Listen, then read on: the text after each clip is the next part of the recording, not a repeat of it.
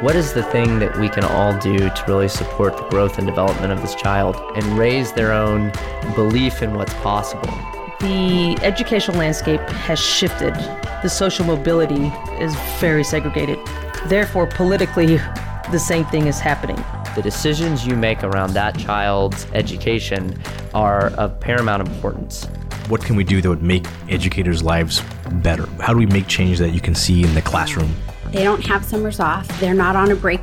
Most of the time that kids are not in school, teachers are still working. To impact our urban public schools, to impact the life of a child. We really wanted to elevate the profile of our city as well as elevate the opportunities that exist in education here. I'm Jen Maestas, and you're listening to Miss Education.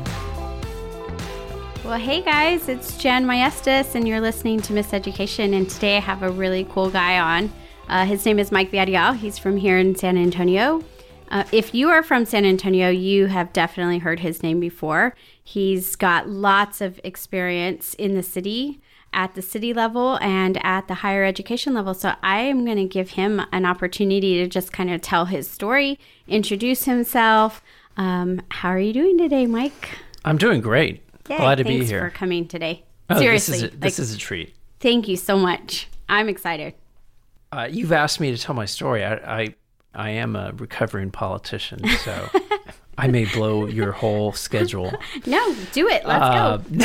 no, I, I will keep it brief. So I was born and raised here in San Antonio, and graduated from Central Catholic. Uh, went through Catholic's education my whole life until leaving for college uh, to Texas A&M in College Station, where I earned a bachelor's in economics.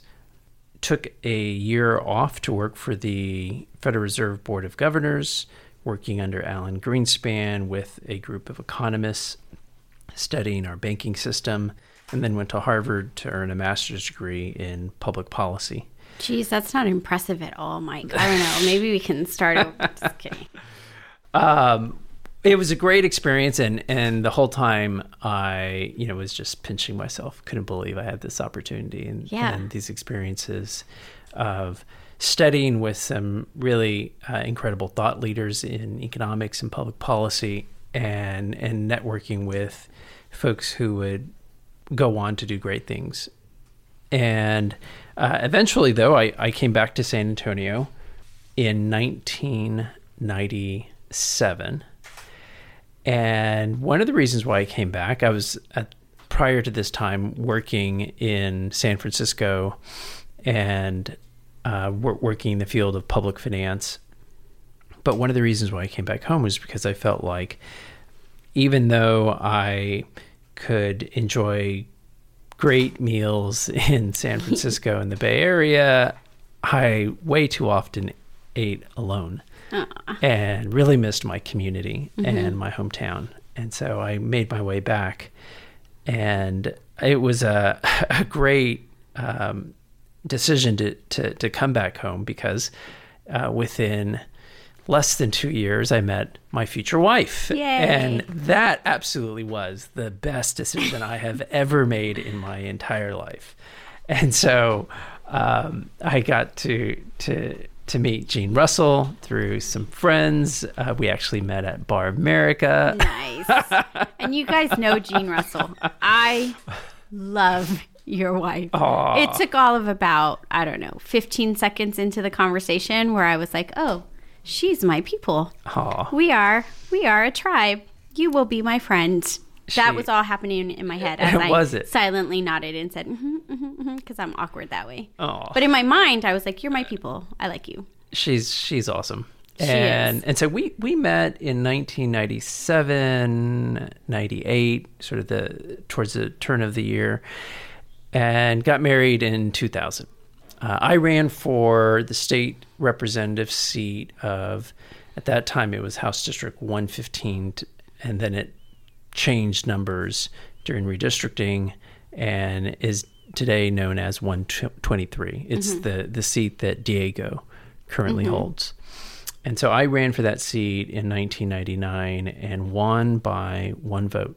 Wow. Yes, I, I, I say I won by one vote. The, the whole story is that it was a special election. Mm-hmm. Uh, there were a number of candidates running. I was clearly an underdog. Uh, but on election day, when they had counted all the votes that had come in at that time, I was ahead by one vote. Nice. And and so it was my photo that got ran on the front page of the newspaper. And this was uh, essentially pre Facebook, Right. And Imagine before that. campaigns Imagine had web, real websites. I Right. know, I know. A- And it wasn't that long ago. It wasn't that long I ago. know. We're young. I I like to think so.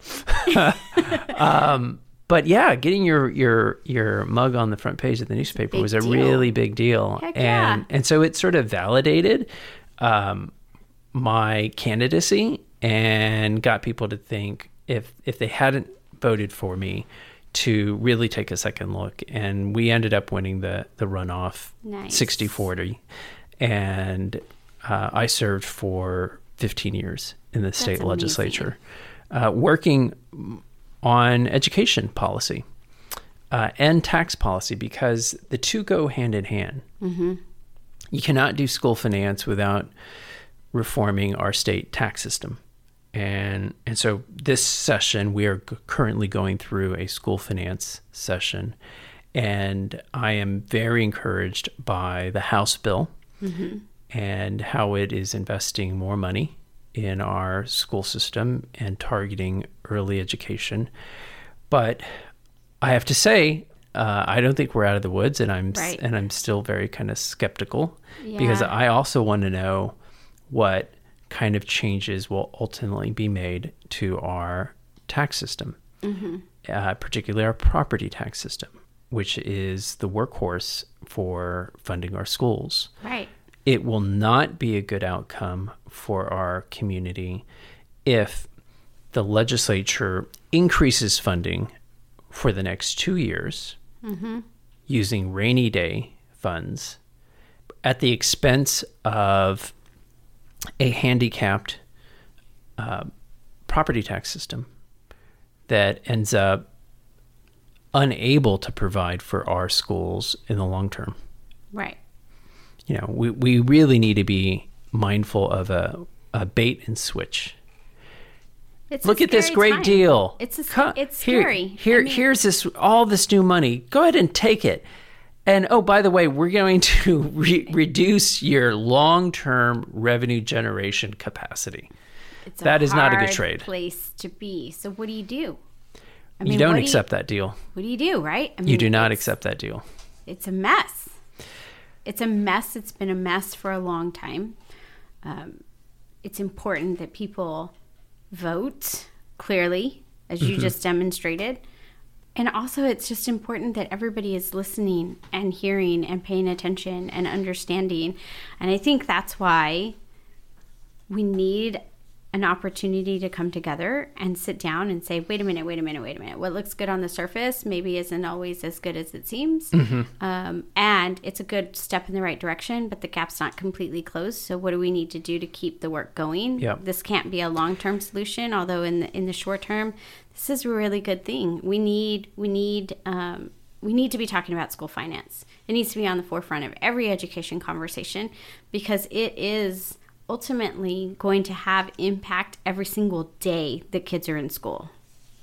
It is how we are going to attract the most talented people into our profession at all levels, from um, staff Right. who do administrative frontline work to teachers who are the most important element in an education system to principals to superintendents to everybody in in the system that need to be well prepared and giving it them their all and able to sustain their families as they're giving it their all for our children. Exactly. Um, so I think we're both involved in creating a network of people where those conversations can happen.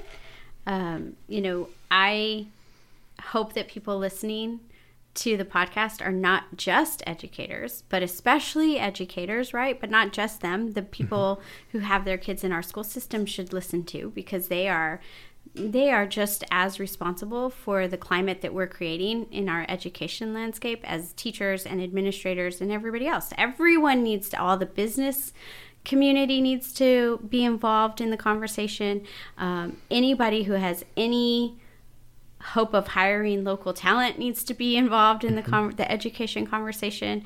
Um, and so I hope that that there's more than just educators listening to the podcast that it's it's everybody listening right and everybody having the conversations i also think that the work we're doing with salt san antonio leaders and teachers is a great way for teachers to come and have some facetime with people who are like-minded and who share the same or at least have seen the same challenges and can offer some solutions um, so that's kind of where i see myself fitting in to creating opportunities for conversation. But you're in a really unique position too, because you're in um, you're at UTSA. So tell us a little bit about Sure. your work at, at So, so after serving uh, for 15 years in the legislature, uh, I decided to run for mayor because our mayor was leaving to Washington D.C., and that was quite an education. uh, I had never run in in a campaign that was citywide and and that that required me to cover so much territory, but also unfortunately touch so few voters because in our city election, only about 11% of registered voters actually participate. That blows my mind. And and so it was it was um, an interesting experience. I did not win uh, that election, but I left uh, learning a lot about the city, a lot of good things about our city, um, learning a lot about my own uh, preferences of how I want to spend my time. I don't want to spend my time, um, and and so it was it was it was a great learning experience. Uh, ultimately, I uh, completed a journey that I had started a few years earlier, and that was completing my PhD in public policy, uh, which I had started in 2012. And and so I, I took a break from that, ran for mayor. That didn't work out. Was able to throw myself into my dissertation, finish that, Nice. cross stage in 2018, and get hired by UTSA in 2018 to create the Urban Education Institute within the College of Education and Human Development. And this is a real wonderful opportunity that every day I'm grateful for because it gives me a chance to work at the intersection of public policy, education, and community development right. because I'm I get to work with educators, principals, philanthropists who want to be investing in what works for our kids. Right. Having conversations with policymakers who want to go to Austin and carry good education legislation that reflects our values and will make a difference for our Right. kids. Uh, so it's a it's a wonderful space to be in. It's also a very creative space because I I don't have any real constraints. Right. Uh, I have sort of my key metrics that I'm mindful of, like uh, publishing, raising research dollars, involving students at all levels from high school to graduate school in my research, uh, uh, involving faculty of many different disciplines. And so these these these are metrics I have to keep an eye on, but I'm allowed a whole lot of leeway to create initiatives that that allow me to hit these objectives. And so um, that can be a scary thing because it's an unstructured problem, uh, but it is mostly, uh, I find, a really a joyful experience uh, to be creative and and to use my time to to make something that I think is just all good Yeah. So you which couldn't couldn't I couldn't always say about my time in the legislature.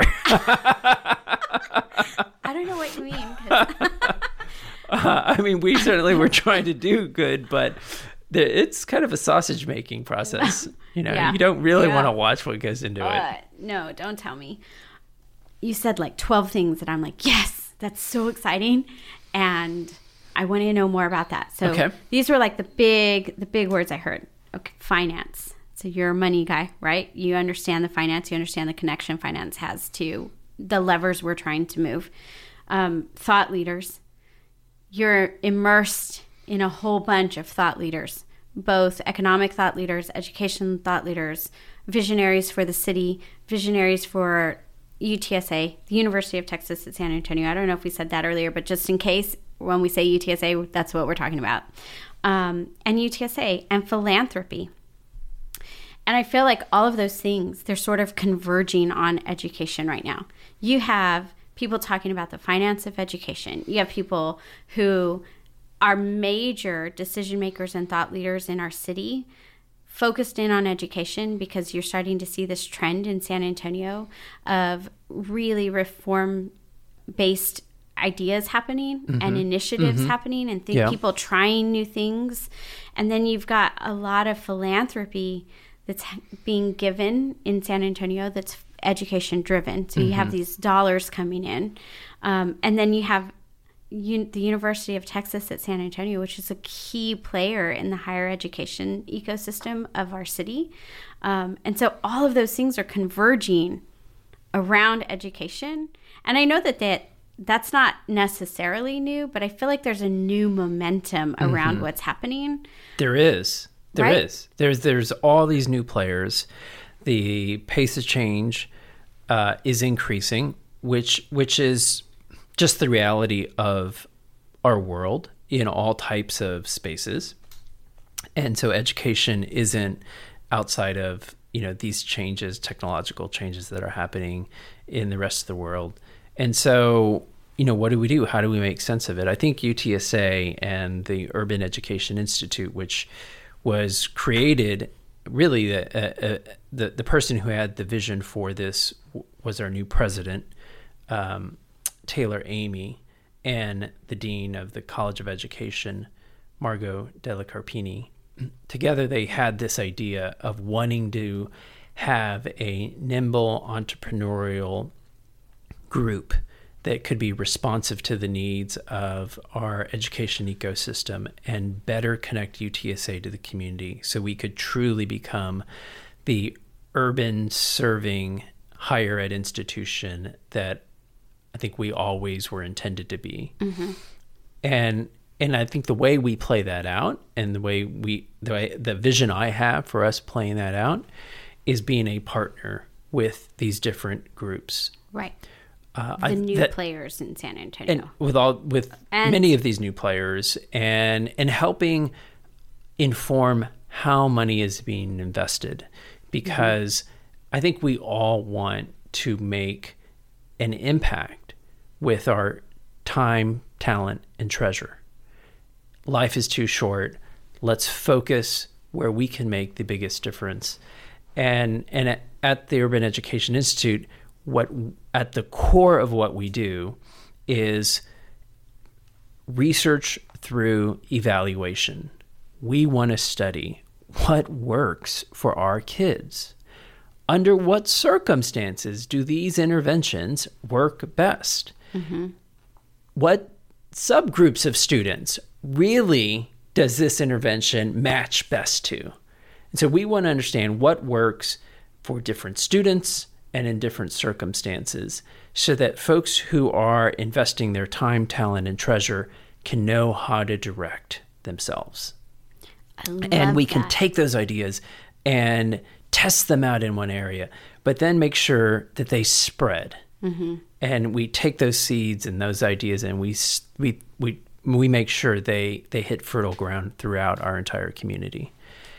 I think that's the that is one of the strategic positions for UTSA to play out, and to play that out through the Urban Education Institute. Yeah, and I it kind of touches on an idea um, that I actually heard at South by Southwest this year, and that that idea was that push in ideas they don't always work. sometimes you experience success, but they don't always work. And so I love that UTSA is San Antonio, you know, and I feel I'm clearly biased. I will say that. I'm a twice graduate of UTSA Go Runners. Uh, I I absolutely wholeheartedly loved both experiences that I had at UTSA. When I got to the university in 1990, oh gosh, 95, it was still very much an uh, suburban commuter college. And I think the total enrollment was less than 30,000 students at the time. Um, there was one, one on campus living arrangement. It was Chisholm Hall when I got there. And then maybe my second year, there was University Oaks, and that was it. Those were your only two options for living on campus. Everybody else was commuting to the school. Um, and it was on the outskirts, really, of San Antonio. It's at 1604 and I 10, um, which is right, I mean, it's pretty far north from downtown. And there was nothing there. And I know that there was nothing there because my family had just recently moved to pretty near, maybe like a five to seven minute commute from UTSA. It was trees and coyotes and Fiesta, Texas. Mm-hmm. Yep, I remember that. Fiesta, Texas had just come into being, which is an amusement park on the far north side of San Antonio. And it was that, that was it. There was nothing else there. Um, but through those four years, I happened to be there at the right time because then they opened the the UTSA downtown campus before I graduated. Brand new building right in the heart of downtown. Beautiful, by the way. Just a gorgeous building in downtown San Antonio. And I was working for the university. I was actually an orientation leader. And I got that job as soon as I got there. I, w- I went to orientation and I was like, dude, this is so much fun. Where can I sign up? How do I get involved with, with being an orientation leader? And so I started working for the new student programs office. Mm-hmm. Um, best boss I ever had, by the way, Chris Timmerman. I oh, love you. Nice. Yeah, love. So did did you do student orientation at the downtown campus both. or both? Uh-huh. Okay. Yeah, because yeah. they didn't have their own office at the time. Mm-hmm. So we I helped with that. Gotcha. Um, so I just loved it. I loved it. And you know, location matters, and and having this downtown campus creates a a gateway for the residents who live south of downtown, it's a game changer. or on the west side, yes. on the east side, because it it's visible you can pass by it. It's, it's right there. It's Everybody at the heart of San Antonio, and and people can start thinking because they can see a college, which a, is so important. It is. It is. Yeah. You have to see it. If you don't know what you don't know. Uh, and so when it's there and you're seeing it and you're passing by it every day, it's right on everyone's commute. It's you can't miss it. Where the other one was pretty far out I mean, the main still campus is, is still out. far out. You know? now our population is is chasing it. oh my God! There's so many things there now. There's a huge shopping it, mall. There's that's right. And I, my son plays baseball, and he attended a baseball camp on the the main campus, which I hadn't honestly driven through in years, years. It is its own city. It's massive. It's grown a lot, hasn't it? It has. Oh my gosh. Yeah. I don't even recognize it. I mean, there are way more than the four buildings that were there when I was there. Yeah. Um, there's way more housing, which is what blew my, blew my mind the most. I was like, where did all this housing? I didn't even know we had all this space. Like, it was literally trees. And we still have more space, and and there will continue to be construction on UTSA. Yeah, and downtown main campus too. and downtown and campus. Downtown. So that's really exciting. You know, the the other um, you asked, you know, how, how the the role that UTSA can play. Um, the other important role that we can play, and and that the Urban Education Institute, which I'm the director of, um, can play out, is helping UTSA expand its impact in graduating the next generation of education leaders. Leader, education leaders who are in the classroom as our teachers, mm-hmm. and those who are principals and administrators at all levels, including leading school districts at the superintendency level. UTSA graduates the most number of these folks yeah. for our education ecosystem. and and and so our role is to help support the president and the dean in creating a feedback loop so that we can become more um, effective at following our graduates two, four, eight, ten years into their careers to see how they are doing, what kind of difference they are making, and take those lessons learned to inform our practice of graduating students with these higher ed degrees. Totally. I so I graduated from the main campus uh, in, in 1999. I graduated from the downtown campus in 2009 with a master's degree in educational leadership. And both of those experiences, both the main campus and the downtown campus, I felt like were exactly what I needed. And I felt extremely well prepared to do the work that I was doing. Um, and so I, I just cannot say it enough how much I esteem the University of Texas in San Antonio and the work that it does in the education landscape. I think that they know that you get San Antonio you are San Antonio. You just get it. And there's something about that feeling of like, hey, I get it. Like, I'm here. I'm in your neighborhoods. I see it. Uh, we're placing teachers in neighborhood schools. I understand. I just get it. There's something really valuable about that. And it resonates with me so much because I always felt like I knew exactly who I could turn around to and say, like, hey, now that I am doing this work, where should I go? Who's who are the best thought partners to tackle um, culturally relevant instruction? Who are the best thought partners that I can turn to to talk about diversity, um, to talk about classroom management, to talk through like I always knew that there were people that I could turn around and say like, okay, hey, here's what's really happening in my classroom. What do you think about that? Where can I go for that? Yeah. Yeah. Yes. Yeah, no, I, I think it's a great opportunity. We, we do have this large and ever growing network of alumni who are becoming teachers and are running our schools uh, to be able to keep them engaged by providing them ongoing professional development and professional resources Right, and so high quality research loop. that's relevant to their job. that's the feedback loop is it's providing that relevancy right like you're not leaving you're not coming from somewhere else you're right here so we need to extend uh, we need to use what's happening in the classrooms here in san antonio to inform what's happening in the university here in san antonio that's going to produce more san antonio leaders.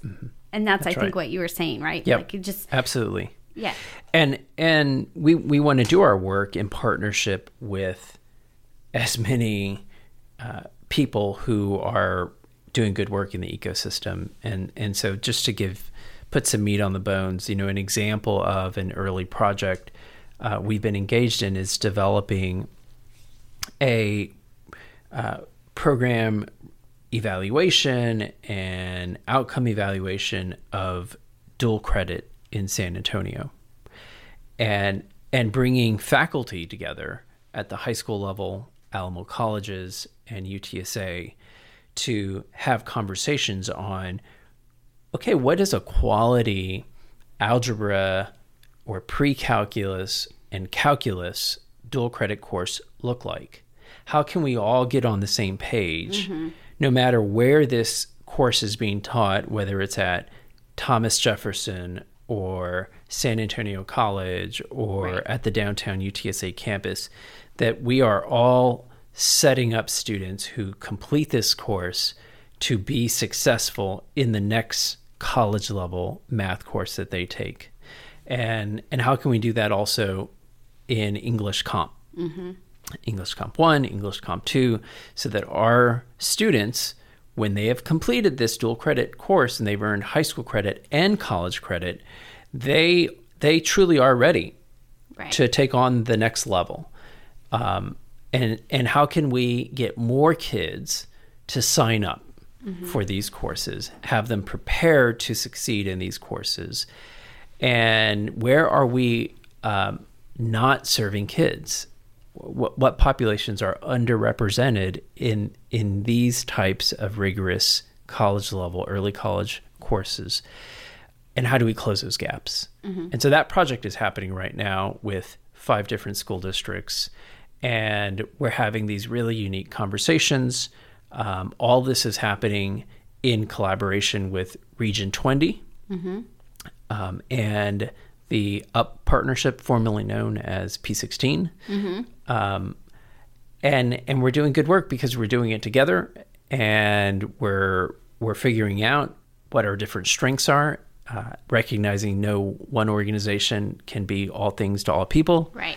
and and we're focused on what I believe is one of San Antonio's most important goals, and that is increasing the share of our people who pursue post-secondary education, because we know that all the, new jobs that are being produced that are coming down the line require some type of post-secondary education, mm-hmm. whether it's an advanced certificate or an associate's degree or a bachelor's degree or higher. Right. We need more of our young people to be pursuing these types of degrees because that's what the, the future job market requires. So what do those conversations sound like? Like when you're when you are talking about okay, we need more students who are actually prepared for success in these courses when we offer them. And then we need more students to know that they're being offered so that they can enroll in them. And we need students to understand that post 12th grade, when you graduate from high school, if you want to enter a workforce well prepared, you're either going to need to pursue an advanced certificate or a, a degree right? So how do what do those conversations sound like when you're talking to You- you know, it's- or who are you talking to? Are you talking to high school principals? Are you talking to parents? Like what are they what, So, in this particular project, where we are focused on a, a number of audiences, where we are having conversations with the, the educators who lead these courses, and and so those conversations are mostly focused on what does it take for a student to be successful in this course, and what are the prerequisites they need, like how do we get them on an Right. on ramp so that they are gradually rising and they're ready to reach our level and be successful in, let's say, uh, pre-calculus dual credit. Just so So, what do those early grades look high like leading up to college are so different? They are different, they're- but you know they're they're they're different in some interesting ways. For example, and and I will, uh, for all of you listening who uh, have children, the ultimate laboratory is Yes. your own child or children, and I think we are all constantly thinking about. Okay, well, this is how I was raised, and here's some good things that were a part of that, and here's some not so good things. So I'm gonna tr- I'm gonna experiment on my children. right. So so uh, for all of y'all that can relate to that, uh, I get some of my best ideas from my own children, and my daughter's going through a dual credit course at UTSA. Uh, last semester it was algebra. This semester it's pre-calculus, and she re- she is an outstanding math student. sure Um, and so she, in in some ways she's kind of unique, but you know her, her observations were that a college level course is taught very differently than high school, but it's not necessarily better. right It's it's not like the the most effective way to teach.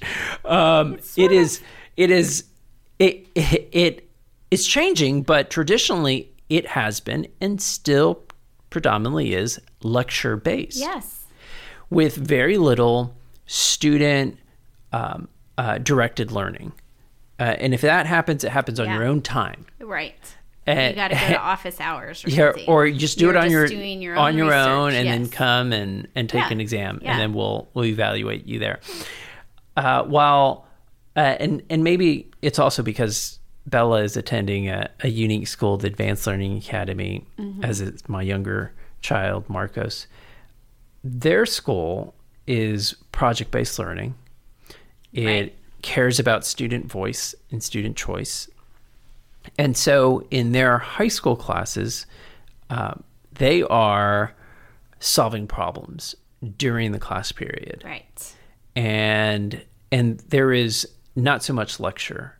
More it's it's students it's talking more than the teacher talking. there is more student problem solving Mm-hmm. um, time on task that the student is engaged in and and that's actually a better type of learning but and it's happening at the high school level not the college level and so in an odd way bella taking a class at utsa is making her appreciate what she has in high school and and it is also in a way getting her ready for that type of pedagogy Experience. Right. and, and that type of teaching Right. it is preparing her for the next level.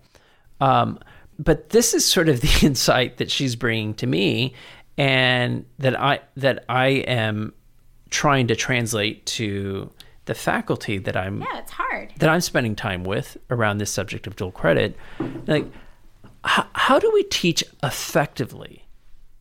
Not in the college way or the high school way, but how do we teach effectively Across the board. so that it is rigorous, it is relevant, it's it's also age appropriate, but it's no less. But but we're not watering it down Right. Right. um, because if we can do that while we have our children in high school, while education is compulsory, we can set them up for success so that they set their own long-term goals of post-secondary education mm-hmm. and their career long-term career goals.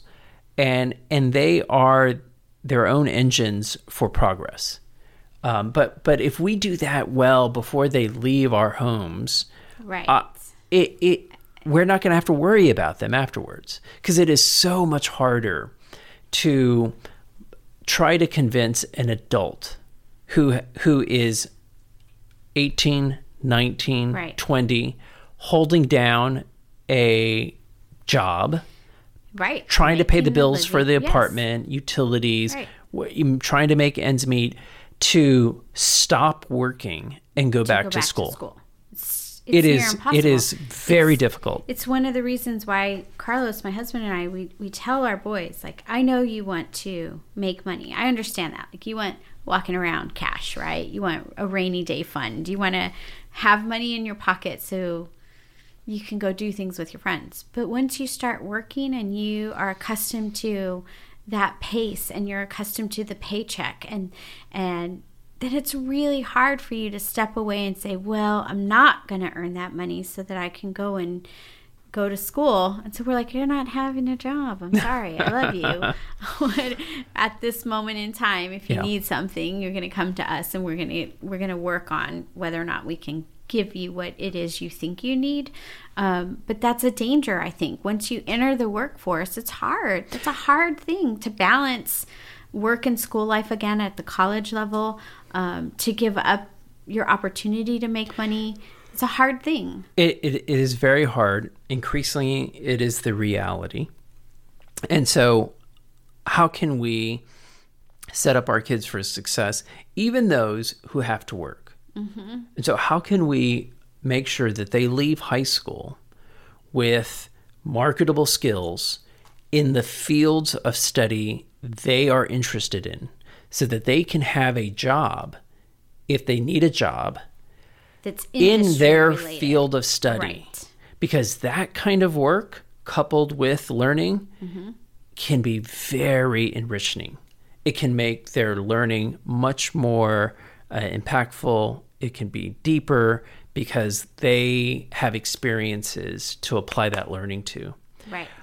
what ha- happens for most of our children, particularly for for kids who are first generation college students, who are coming from families that are uh, like mine, didn't go to college. Right. Our kids who have to work while they go to college end up um, tossing pizza, flipping burgers, yeah. working in restaurants, Right. and those kind of work experiences actually subtract. They don't add. They they they take time away from study, and they don't add to the study that mm-hmm. they're engaged in in the classroom. And so I I I think there are some you know, you know college is changing, and and we have to study what's really happening and tweak it where we can. And and I think that the more we can build bridges from high school into college, then we're going to and in these different ways, not just academically through dual credit, but also recognizing, oh hey, if we graduate a student with uh, a certificate in a programming language, they are they are set up to be successful because they're going to be able to provide for themselves. They don't have to be Right. In a in a restaurant job that they have no interest in, Right. uh, that steals time from their studies. They can be doing side work in coding that actually informs their computer science degree. And so um, I think we're we're at an early stage of uh, weaving, you know, our work life closely with our learning life.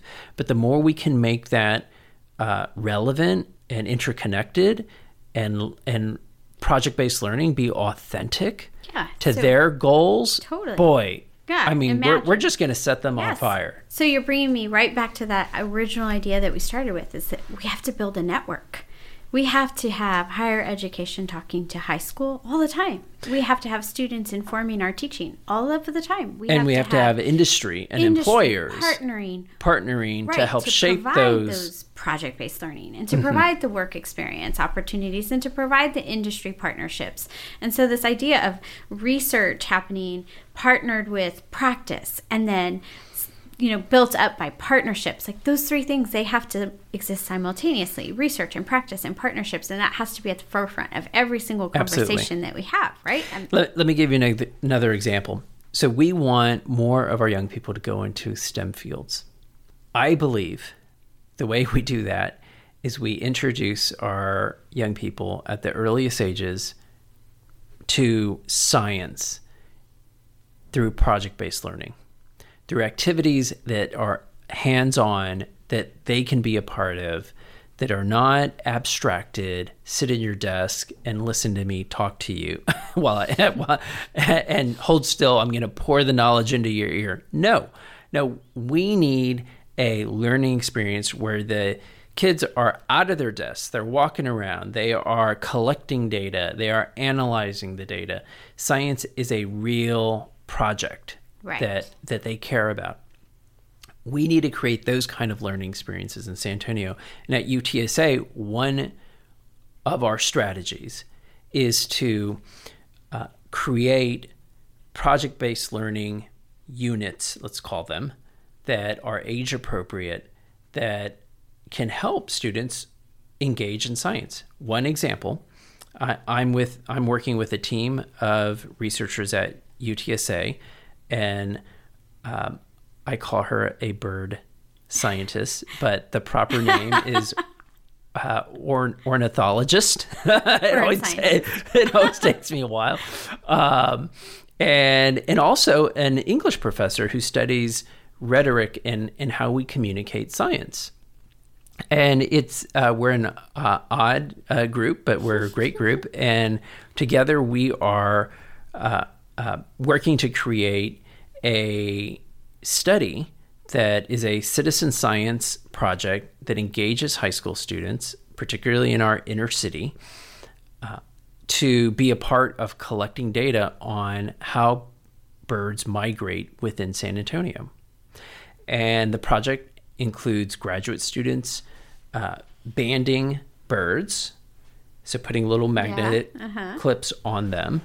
Uh, so we can identify all the birds that get tagged. They don't get physically tagged; they just have a, you, a they're ring. all at North Star Mall and Yeah. Points. That's where all the birds are. We'll- They we'll- we'll start me out there. daily.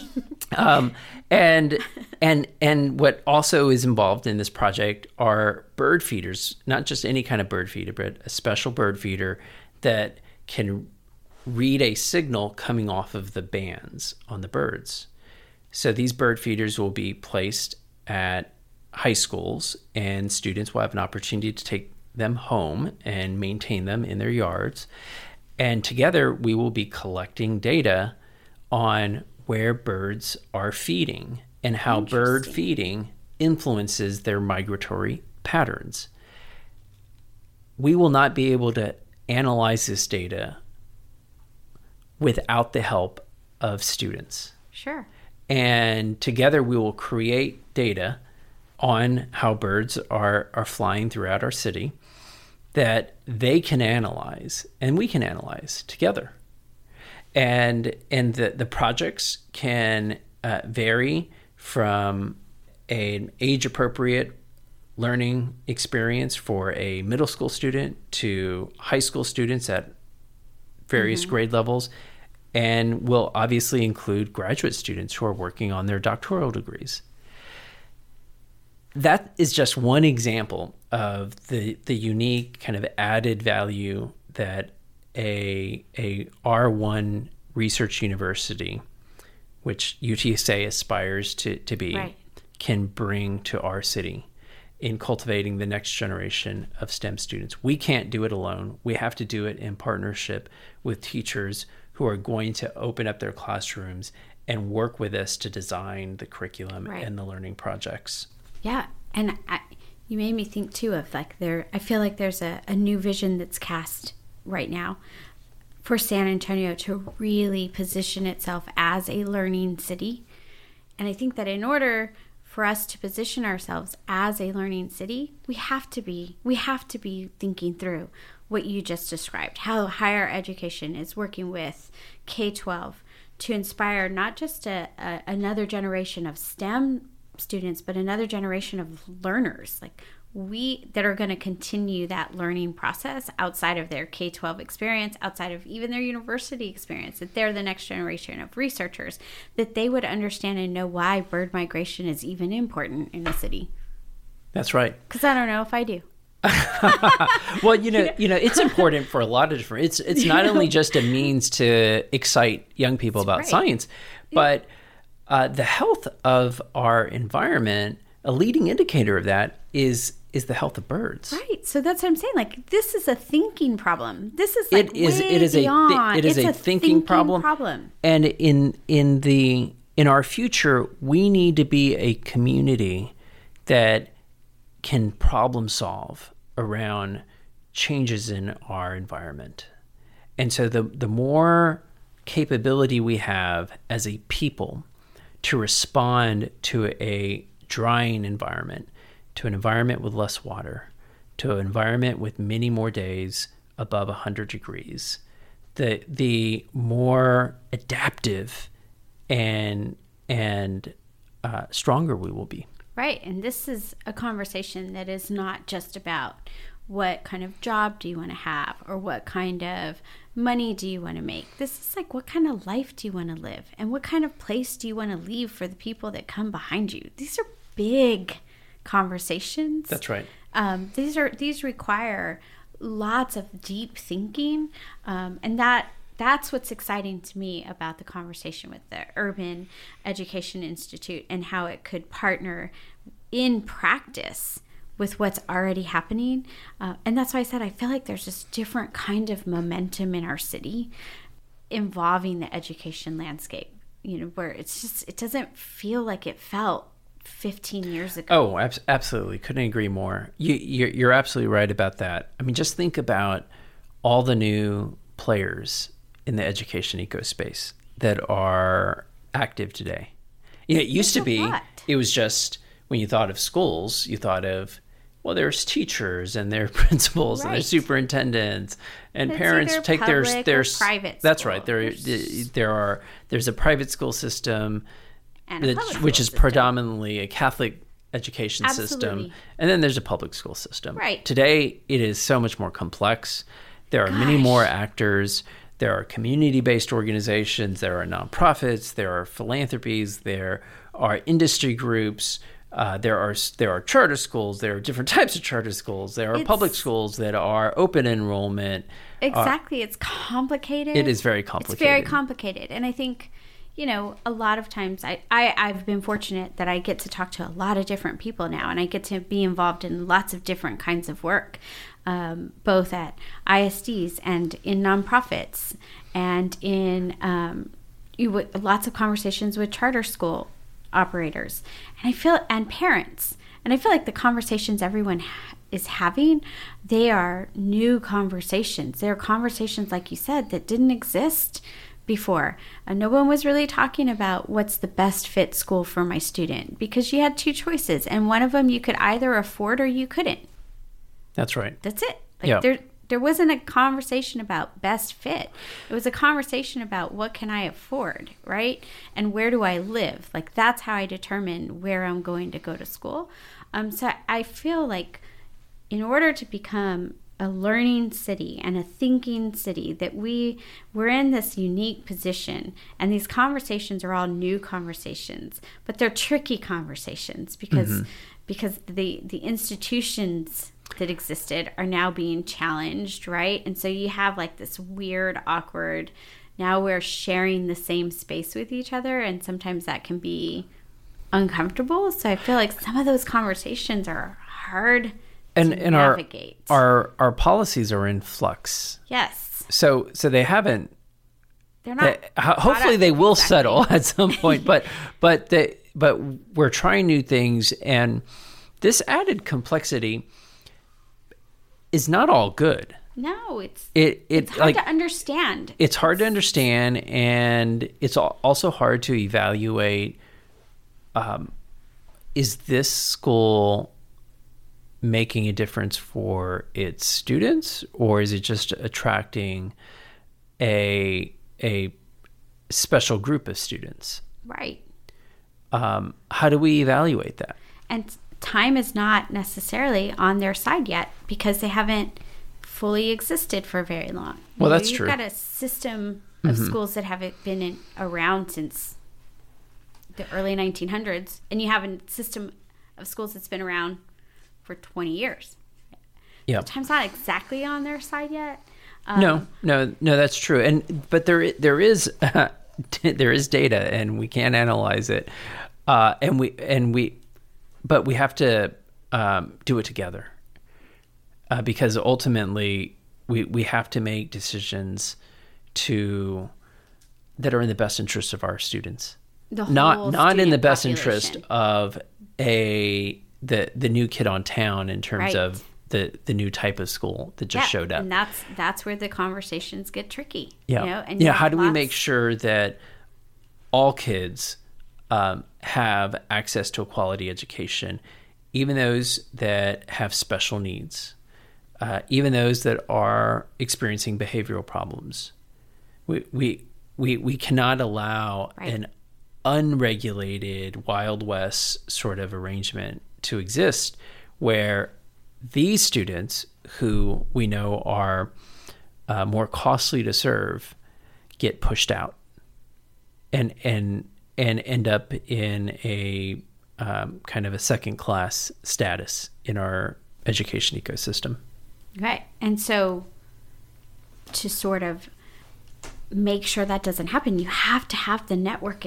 You have to have the You have to- so it goes back to your It goes network back idea. To the network idea. Like you And- have to be talking to each other and, And- pushing each other. And we right? have to have a civilized conversation. totally. uh, we have to bring our beliefs to the table and and and and acknowledge them but also we have to get beyond our beliefs and say okay how how do if we both can't be right so how do we Where do we test this Where do we meet in the middle? how, How do how do we- we collect data to really test Right. what is best for our children And we can't villainize each other or villainize anyone who who brings to the table a new idea or new thought, a new way of doing something. Like we have to be able to say, "All right, let me think about how I can meet you where you are."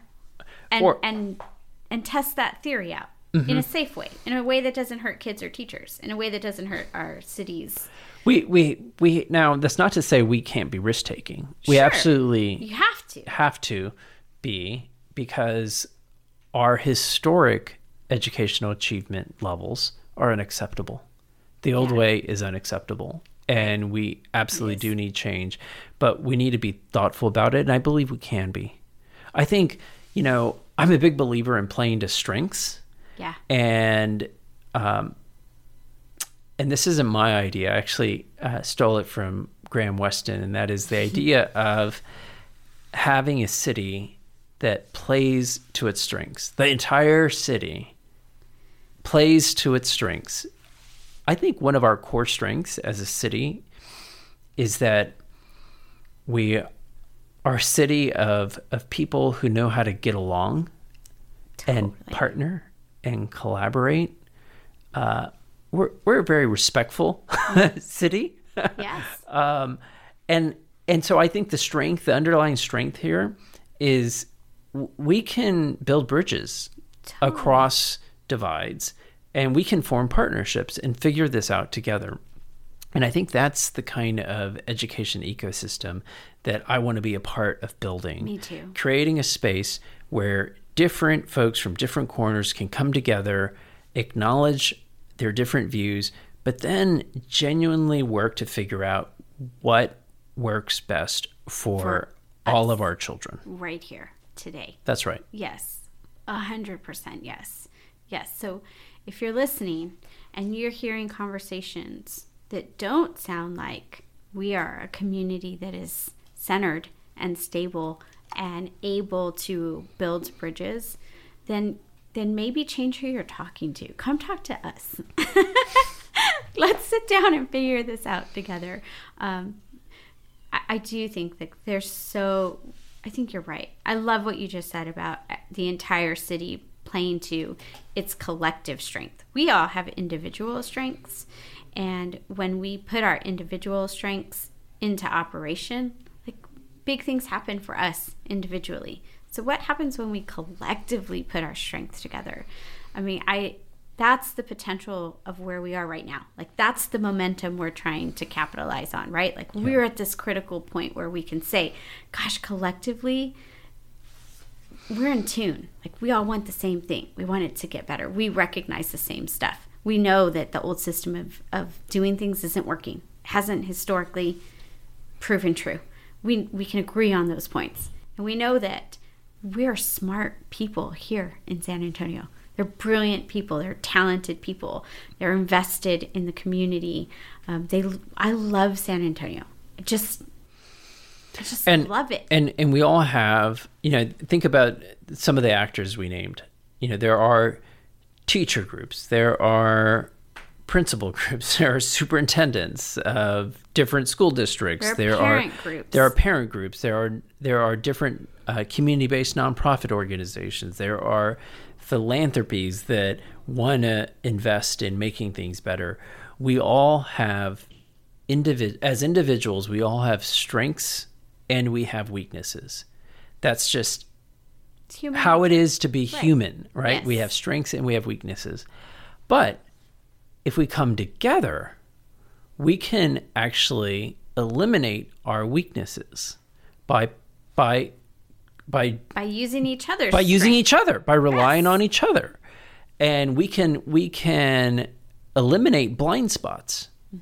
Um, because I don't see everything that a frontline worker who's a, a teacher who's opening up the classroom at 7 a.m. in the morning and stays Right. late till you know past 4 p.m.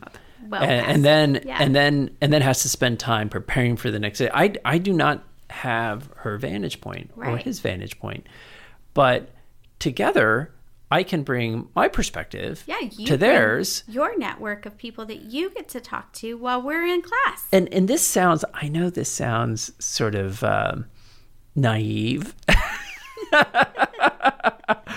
but but it's true. It is and, true. And I and I think um, right now we are uh, living through a, really tough political time Yeah, where definitely. our our politics can be so uncivilized, Divisive divisive, angry. Yes. Uh, people um, And they feel so personal. can be you very tribal. Yes. Um, you know, if you're not part of my tribe, then you're wrong. Mm-hmm. Um, and everything my tribe says is right. You know that that's not actually how to problem solve. no. I I believe San Antonio has it in its DNA to get beyond that, and we we can't lose sight that ultimately, uh, what we all care about requires us to get beyond that, and that is the the long term interests of our young people. Couldn't have said it better. Thank you so much for sitting down and talking with me today. I love getting to do this. I think that the conversations are always fun to have, and I always walk away with a little bit of a deeper perspective. Um, I already told you I love UTSA. Thank you for doing the work that you're doing there. I think it's critical, and I think It's been my pleasure to be here. I just I appreciate you taking time out of your day. Well, it's it's been a treat for me. Thanks for inviting. So, you guys, thank you for listening today. We appreciate you listening. Um, you can reach out to us on social media. I am on Twitter. It's at Miss Education SA. You can find San Antonio leaders and teachers on Facebook and on Instagram. Um, and where can we find you, Mike, if people want to reach out to you? Um, well, they can find me at UTSA in the College of Education. Uh, I have a website there, and by the end of this summer, the Urban Education Institute will have its own website Sweet. where you can see all of our work and our projects. So, you guys, we want to hear from you. So, when you have time and you have a question or you want to give us a shout out, do it. We'll see you soon. Thank you. I'm Jen Maestas, and you're listening to Miss Education.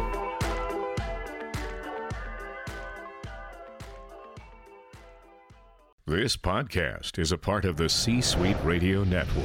For more top business podcasts, visit c-suiteradio.com.